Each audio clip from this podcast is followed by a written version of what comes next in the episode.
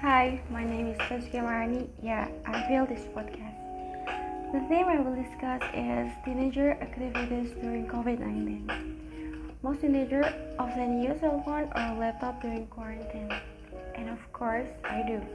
We are teenagers, even though we are only at home, we are still learning and doing our work, especially our homework. For example, this podcast.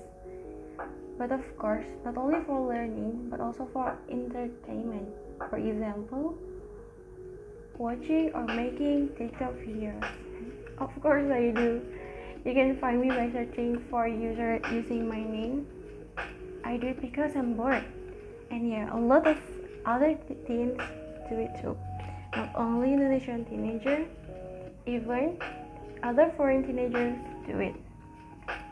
Mm, okay, that's all for me. Don't forget to listen to the next podcast. Thank you.